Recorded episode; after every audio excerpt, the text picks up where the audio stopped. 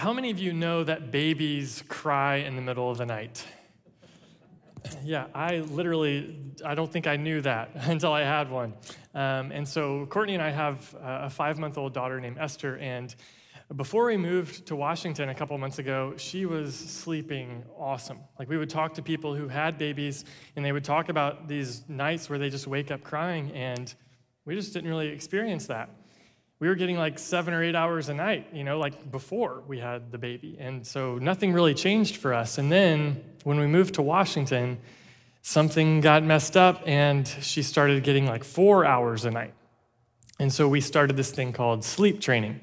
And some of you are maybe in the middle of that. I saw some babies in the room. Uh, some of you remember those days. Some of you are looking forward to those days. Um, and the thing with sleep training is you have to, uh, as a parent, you have to learn to be okay with letting your baby cry without intervening. And that is a really hard thing to do. When your daughter is crying in the middle, in the middle of the night, like, everything in you wants to scoop her up and just comfort her. And so we're training ourselves not to do that. And one night while we were in the middle of that, I was just thinking, at some point, I don't know what age it happens, but at some point, this is not how you comfort someone anymore. Like, it would actually be terrifying if somebody just came and just scooped you up and carried you off. That would not be comforting. But don't you ever wish that as the problems get bigger, that there was someone who could just scoop you up, that it was that easy to feel comforted? As we approach Isaiah chapter forty, the nation has been going through all kinds of devastation. God is declaring to them that all of these terrible things are going to happen. And as you, if you've been reading Isaiah at all, I mean, it's like really hard to get through because it's just like woe after woe after woe. But then as you get towards the second half of the book, the story begins to change, the, the tone begins to change, and it moves from doom and gloom to hope and comfort. And I think that might be important for people in the room today and people watching online, because twenty twenty has been a really weird and difficult year, hasn't it? Like, the problems for you are more complicated than just you woke up and, like, you're hungry. They're more complicated than just you're not, you don't know how to put yourself back to sleep. The problems are things like loss. The loss of a loved one, the loss of opportunities. The problems are things like you don't know what's going to happen with your job, or you're worried about cash flow, or you're worried about making payroll. The worries are things like what's going to happen to your property. The worries are things like what's going to happen in this relationship. Maybe you're a student and you've noticed that there's some tension with your parents, and that creates a burden on you. What's going to happen here? Maybe you're in a relationship and you're not sure how things are going, and it's it's hard and it's awkward and it's it's stressful. Maybe you've got health challenges. Maybe you know someone who has dealt with COVID or cancer or a number of other things. In Isaiah chapter forty, God wants to come and scoop us up so that we can be comforted. Listen to Isaiah chapter forty, verse one. Comfort, comfort my people, says your God. In Isaiah chapter forty, we're going to walk through it this morning, and we're going to see two reasons for comfort. Here's the first one. God is infinite. God is infinite. He's the everlasting God who made all things. He has no beginning and no end. He's perfect in all his ways. He is infinitely smart and powerful. There is no one like him. In verses twelve through fourteen, Isaiah asks ten rhetorical questions to help us see how infinite our God is. Look at verse twelve. Here's the first one. Who has measured the waters in the hollow of his hand? As I was reading that, I got curious, like, how much water are we talking about here? Because I can cup water in my hand. I do that every day when I brush my teeth. But how much water are we talking about? It's estimated that there are three hundred twenty-six million trillion gallons of water on the earth. I don't even know what that means. And God can hold it in the palm, in the hollow of his hand. Who has marked off the heavens with the span of his hand? The heavens here refers to the sky, the stars, the things you see when you look up. Who's measured that with the span of his hand? Now, in our house, we just recently moved into a new house, and so we've done a lot of rearranging and trying to figure out, like, does this dresser go against this wall? And something that Courtney does, uh, instead of using a tape measure, is she likes to use the old arm tactic. So it's this big, so if we move over this way, it'll fit, right? And that has never worked once. It's never worked. But God can do that on his hand, with the heavens. Yeah, it's this far. Who has gathered the dust of the earth in a measure or in a basket? Who has weighed the mountains on a balance and the hills on scales? I can't always accurately measure or weigh my suitcase before I get on a plane. And God has weighed Mount Rainier.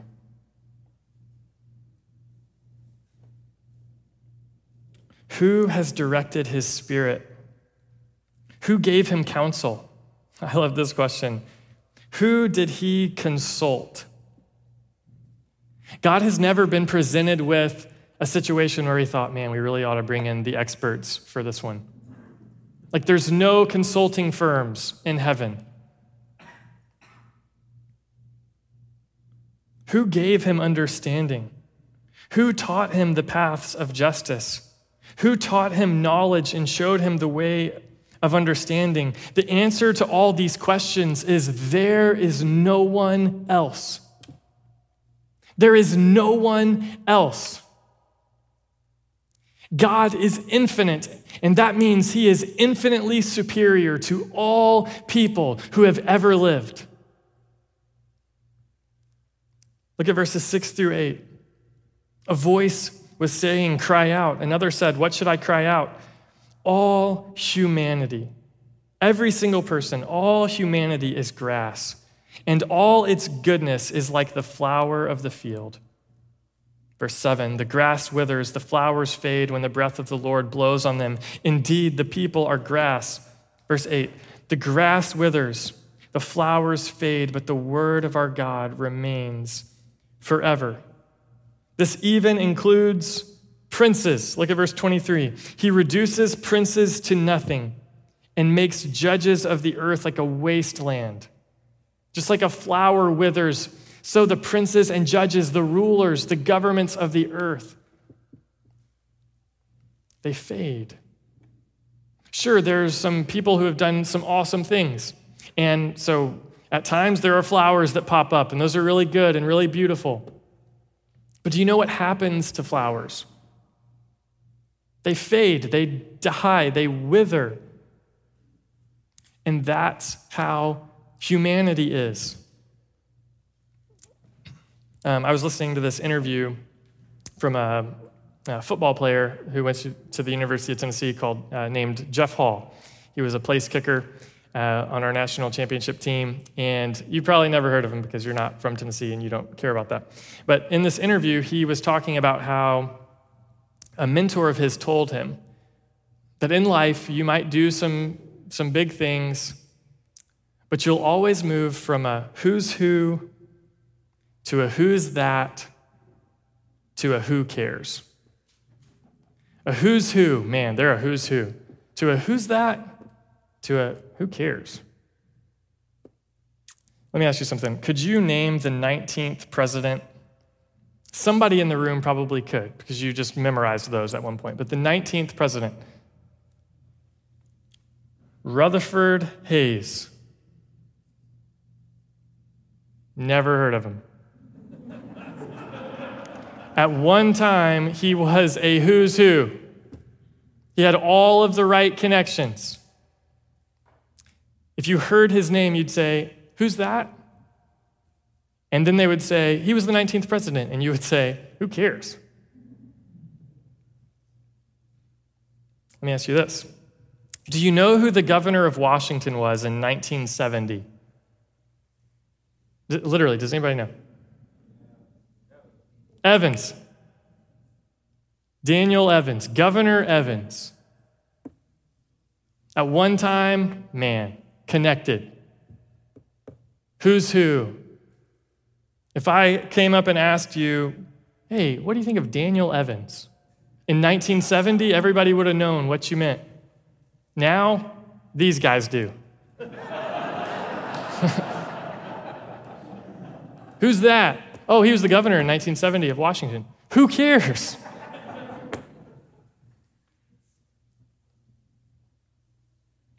What was your great-great-grandfather's first name?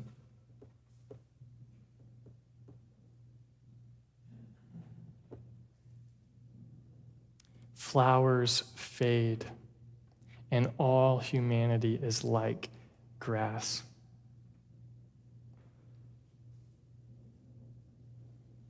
He's infinitely superior to all people, and he's infinitely superior to every idol that's ever been fashioned.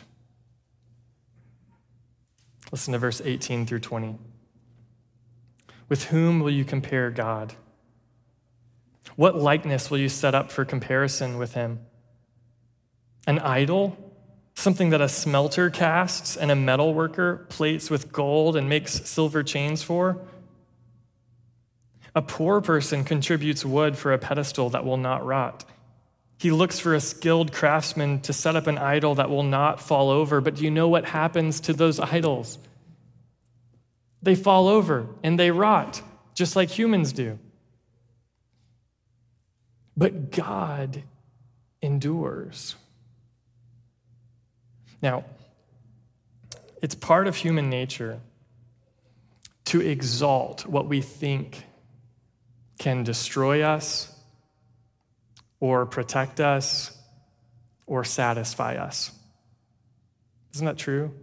That the things in, in your mind that can destroy you, you start to think about them more often. You exalt those things. The things that you think can protect you, you start to think about those things and you lift those things up. You prioritize those things. And the things that you think will satisfy you, the things that you crave, we begin to exalt those things. And in the ancient world, some of the f- biggest fears, the things that people thought could destroy them, were things like famine, drought, travel, war, infertility. And so what did they do? They thought, okay, there's got to be a force that's controlling this whole thing. There's got to be something that is determining when it rains and whether or not there's vegetation. And there's got to be somebody who can protect us when we travel. And there's got to be somebody who can make sure that our wives get pregnant. And so what did they do? They created a distortion, a superstitious distortion of God. And they invented false gods. The god of Baal was the god of fertility and weather and rain and war. Asherah was the god of fertility and the god of the sea. Dagon was the Philistine god of water and grain. Marduk was the Babylonian god of fertility and vegetation. And before you judge the Israelites for being tempted to follow these little wooden statues or make sacrifices to these false gods, understand why they were doing it. If you're surrounded by a bunch of neighbors and they're all going to sacrifice to this god because that's the only way that we're going to get crops this year, then there's suddenly a lot of pressure on you. Like, well, wait a minute, if I don't do this, am I, are we going to have, am I going to have crops? Am I, is my family going to be protected? And that's still how billions of people in the world today live, just like that. Now, in the West, we're way too rational and sophisticated for something like that. But it's still in us to exalt the things that we fear, the things that we trust, and the things that we crave. And so we just fashion idols out of different things. Do you want to know what some of the idols in your life might be? Just ask yourself some of these questions. What do you fear? What are you afraid could destroy your life? A health crisis, getting COVID, getting cancer? Now ask yourself this question. If that's your fear, then what are you trusting to protect you? What do you believe could protect you from that? In our culture, it's not Baal. Or Marduk. But it's having the best doctor, having the right insurance policies, having the right eating and exercise habits. And isn't it true that there are times where you go to bed at night worried about something and you begin to relieve yourself by telling your mind things? And if a health crisis is one of the things that you're afraid of, you might go to bed at night telling yourself, it's okay, I've got a really great doctor. I've got good connections. Our insurance would cover it. Worst case scenario, at least. And do you see how we're exalting the thing in our mind that we fear and the thing that we think can protect us? If your fear is a financial crisis, losing your savings or your property or your business or the market crashing, then you'll trust in investment accounts and your property and your entrepreneurial prowess and the right people passing the right laws. If you're afraid of a political crisis, Trump being elected for a second term or the far left gaining control of the government, then you'll trust your party or your news channel to protect you. Listen, as Christians, absolutely vote as your conscience would guide you. But do not vote with the belief that the fate of the world depends on the outcome of this election. If what you fear is a national crisis, military collapse, being overcome by another world power, then what you'll trust is a strong military and conservative policies. If what you fear is an environmental crisis like global warming or natural disasters, then what you will trust is smart energy and liberal policies. If you what, if what you fear is your reputation being ruined, a secret getting out, people finding out the real you, then you'll trust your control and your privacy. What you fear is failure, not getting into a certain school, not building something worthwhile, not being impressive, then you will trust work, and work will become your idol. You'll never be able to log enough hours. What are you afraid could destroy your life? And what are you trusting to protect you? The other question you could ask is, what do you crave? What's the thing that if you had it, your life would be complete. Is it some type of sexual experience? Is this why you're so burdened by pornography? Is this why you're tempted to sleep around? Is this why you're tempted to have an affair? Is there some kind of sexual experience or some kind of romantic experience that if you were able to have that, your life would be complete? Is it fame, being known by the right people, being highly networked, highly connected, having an in with a power circle? Is it success, just making it, building something that proves your worth? Is it power? Is it money?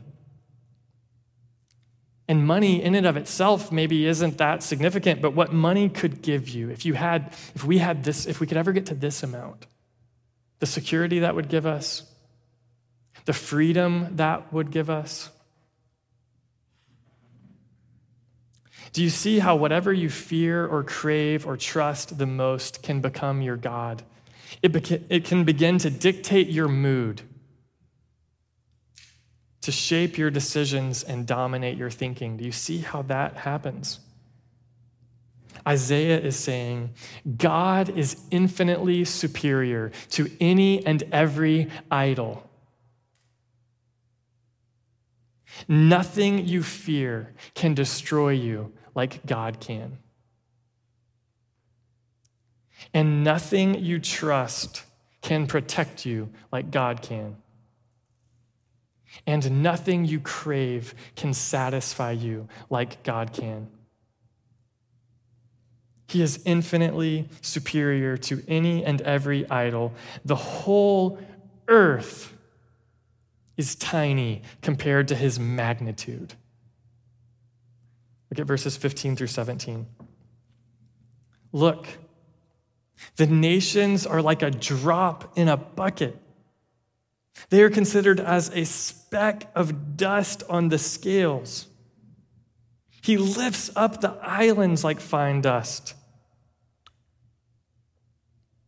Lebanon's cedars are not enough for fuel. If you remember, when we looked at the Song of Songs, we talked about Lebanon's cedars. The reason that that's mentioned in the Bible is because Israel, the area that these people are living in, there's not a lot of forest activity. Even today, you go and it's just like there's some occasional trees. But Lebanon was a huge forest.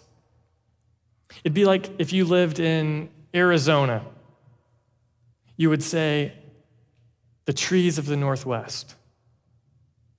And he's saying that the greatest forest you can think of is not enough for fuel. Its animals are not enough for a burnt offering. Verse seventeen, all the nations are as nothing before him. They are considered by him as empty nothingness. Look at verse twenty-two. God is enthroned above the circle of the earth. Now, I believe the world is round, but not because of this verse. Um, when he says the circle of the earth, he's talking about when you look up and you see the dome above you. The highest thing you can see is a mountain, if that's right in front of you, or a star, or the moon, or the sun. That's the highest thing you can see. And he's saying God is above that. He's above the circle of the earth. Its inhabitants are like grasshoppers. He stretches out the heavens like thin cloth and spreads them out like a tent to live in. Verse twenty-six, look up and see who created these. He brings out the stars by number. He calls them, he calls all of them by name. Because of his great power and strength, not one of them is missing. He's got all of the stars named and with an assigned seat. How many stars is that? Astronomers estimate there are a septillion stars in the universe, ten to the twenty-fourth power. You can even go online and register a star in your name. They're not going to run out. I can't even comprehend that number, and he's taking attendance. So the first reason for comfort, God is infinite. He is infinite. And he cares about you. He cares about you. He's got the stars numbered. So of course he cares about you. Jesus would say, not a single bird goes to the ground without God knowing about it. So of course he knows about you. He's infinite. And he cares about you. When I was in middle school, I was part of this uh, club at school called First Priority. And basically, it was like you got to school really early and they would do a Bible study or whatever. And um, most of the time, they didn't use the Bible, so I don't really actually know what we were even doing there. But um, one time, this girl was giving the talk or the devotional or whatever, and she said, um, listen, if God's not answering your prayers right now, it's probably because he's busy. There's a lot of people praying.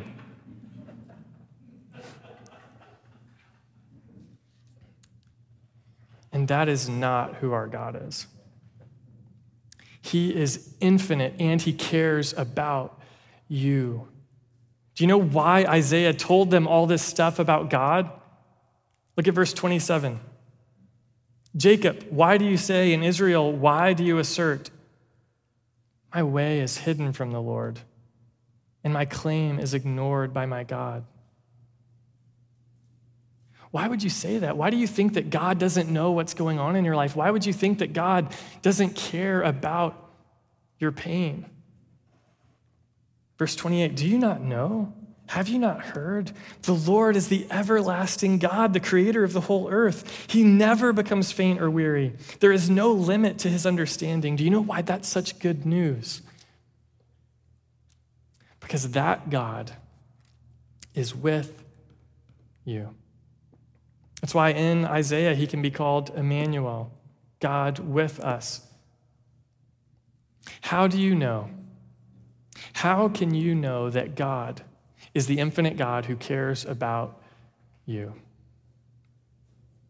And the answer is to look at Jesus. What has God done to prove that he wants to scoop you up and comfort you? What has he done to prove that? He has come to us with gentleness like a shepherd and with power like a king in the person of his son, Jesus. Have you thought about this? When God looks at the earth and all of its pain, suffering, brokenness, what's his reaction? What's his response? It's not annoyance, like, oh my gosh, I can't believe that they got themselves into this mess. And it's not dismissiveness, like, oh, just, it's not being aloof where he just, oh, I didn't realize that was going on. I'm sorry. We'll send help. When God looks at the pain and the brokenness of the earth, he decides to enter it himself by sending his son Jesus to the earth. When Jesus leaves heaven and comes to earth, that was not a promotion. There has never been a greater demotion than that. And yet Jesus does it willingly because he has a heart like a shepherd that's gentle. And when he comes to the earth, he doesn't come to a family with power and privilege, but instead he comes to a poor working class family in the middle of nowhere. He's not born in New York City or Beijing or Rome or Moscow. He's born in Bethlehem, which if it wasn't for Jesus being born there, none of us here in Renton would have ever heard of that city. He comes to a podunk town in the middle of nowhere, because he's gentle like a shepherd. And then as he grows up, what does he do? Does he demand that, hey, I'm here to save everybody, so you guys ought to wash my feet and pick up after me? No, instead he gives and gives and gives until he gives his life by going to the cross. He goes to the cross so that he can die in your place and mine, the righteous for the unrighteous, that he might bring us to God. This is why Isaiah can say in verse two, "Speak tenderly to Jerusalem and announce to her that her time of forced labor is over. Her iniquity has been pardoned, and she has received from the Lord's hand double for all her sins." Why can God say that? Because he intended to come like a shepherd and lay down his life for the sheep. This is why he can say in verse eleven, "He protects his flock like a shepherd. He gathers the lambs in his arms and carries them in the fold of his garment. He gently leads those that are nursing." You have a God who is not so far removed from the earth. Just because he's above the circle of the earth does not mean that he's so far removed that he's unaware of the struggles of the common man. God is not in the ivory tower. God is on the streets. He's got boots on the ground. And he cares about you. One of my favorite moments in the Chronicles of Narnia series is in The Magician's Nephew, which is the first book in C S Lewis's series. And in the story, the main character's name is Digory. He's a young boy, and his mom is very sick. She hasn't been out of bed in weeks. And this boy finds himself in Narnia, away from his mother, but he's worried about his mom the whole time.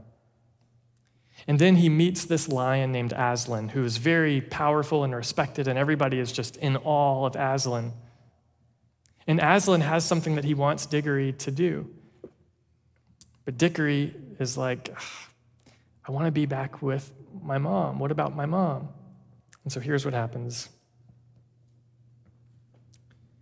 "But please, please, won't you, can't you give me something that will cure mother?" Up till then, he had been looking at the lion's great feet and the huge claws on them. Now, in his despair, he looked up at its face. What he saw surprised him as much as anything in his whole life. For the tawny face, that means yellowish orange, the tawny face was bent down near his own, and wonder of wonders, great shining tears stood in the lion's eyes. They were such big, bright tears compared with the lion must really be sorrier about his mother than he was himself. And if you would lift your eyes up and see Jesus's face, what you would see is that his tears over your circumstances are greater even than yours.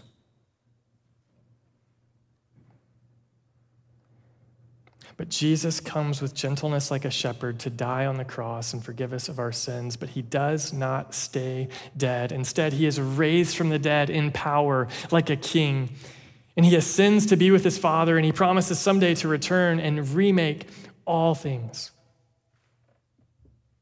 This is why in Isaiah forty, verses three through five, it says, "A voice of one crying out," this is John the Baptist fulfilled this in the Gospels, "Prepare the way of the Lord in the wilderness.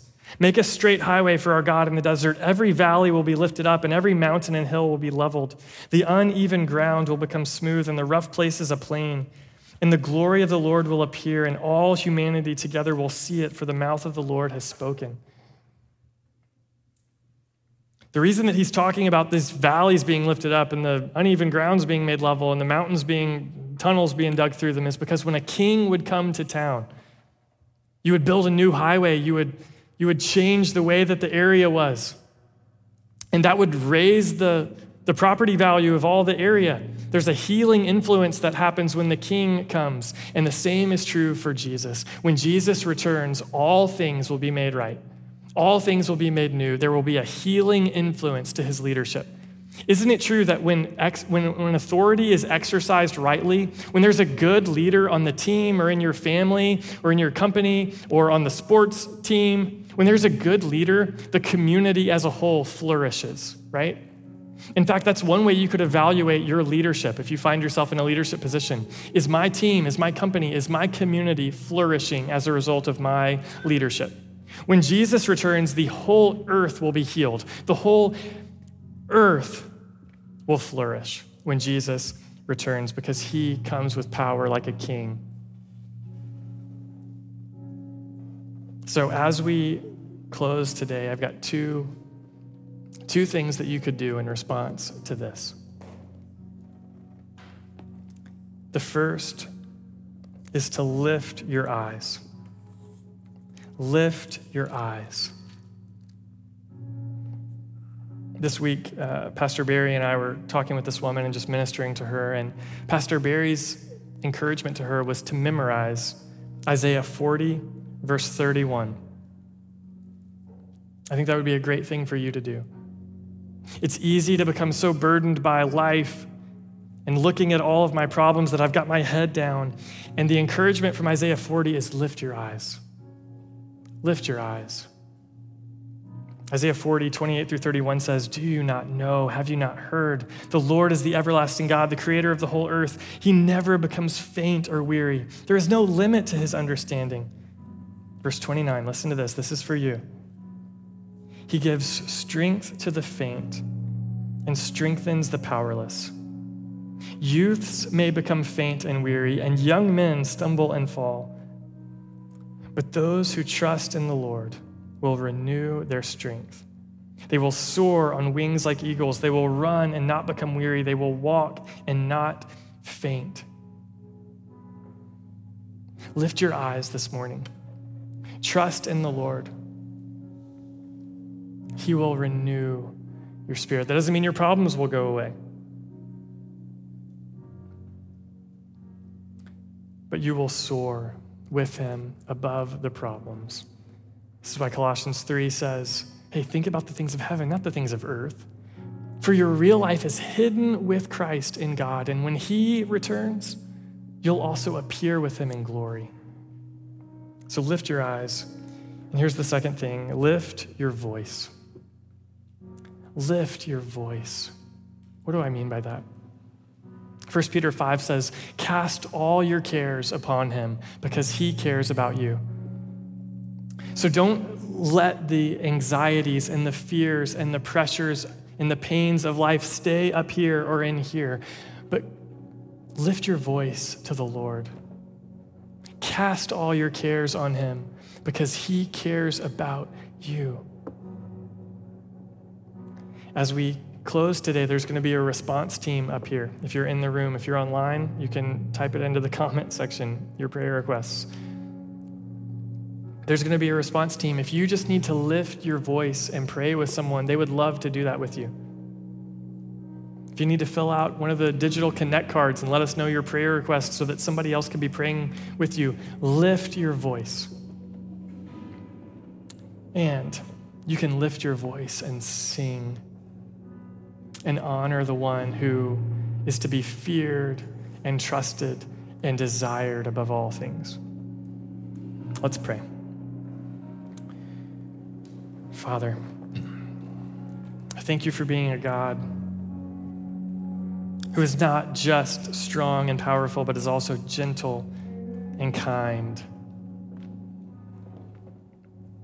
Father, I ask right now that your spirit would be active. If there are people listening in this room or online who do not know you, would you introduce yourself? If there are people struggling to believe this morning, would you help their faith?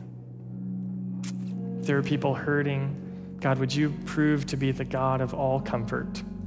And would you comfort them so that they may comfort others? God, would you be honored and how we live as a result of your word. It's in Jesus' name, amen. Would you stand? Would you come if you need to pray, and would you sing?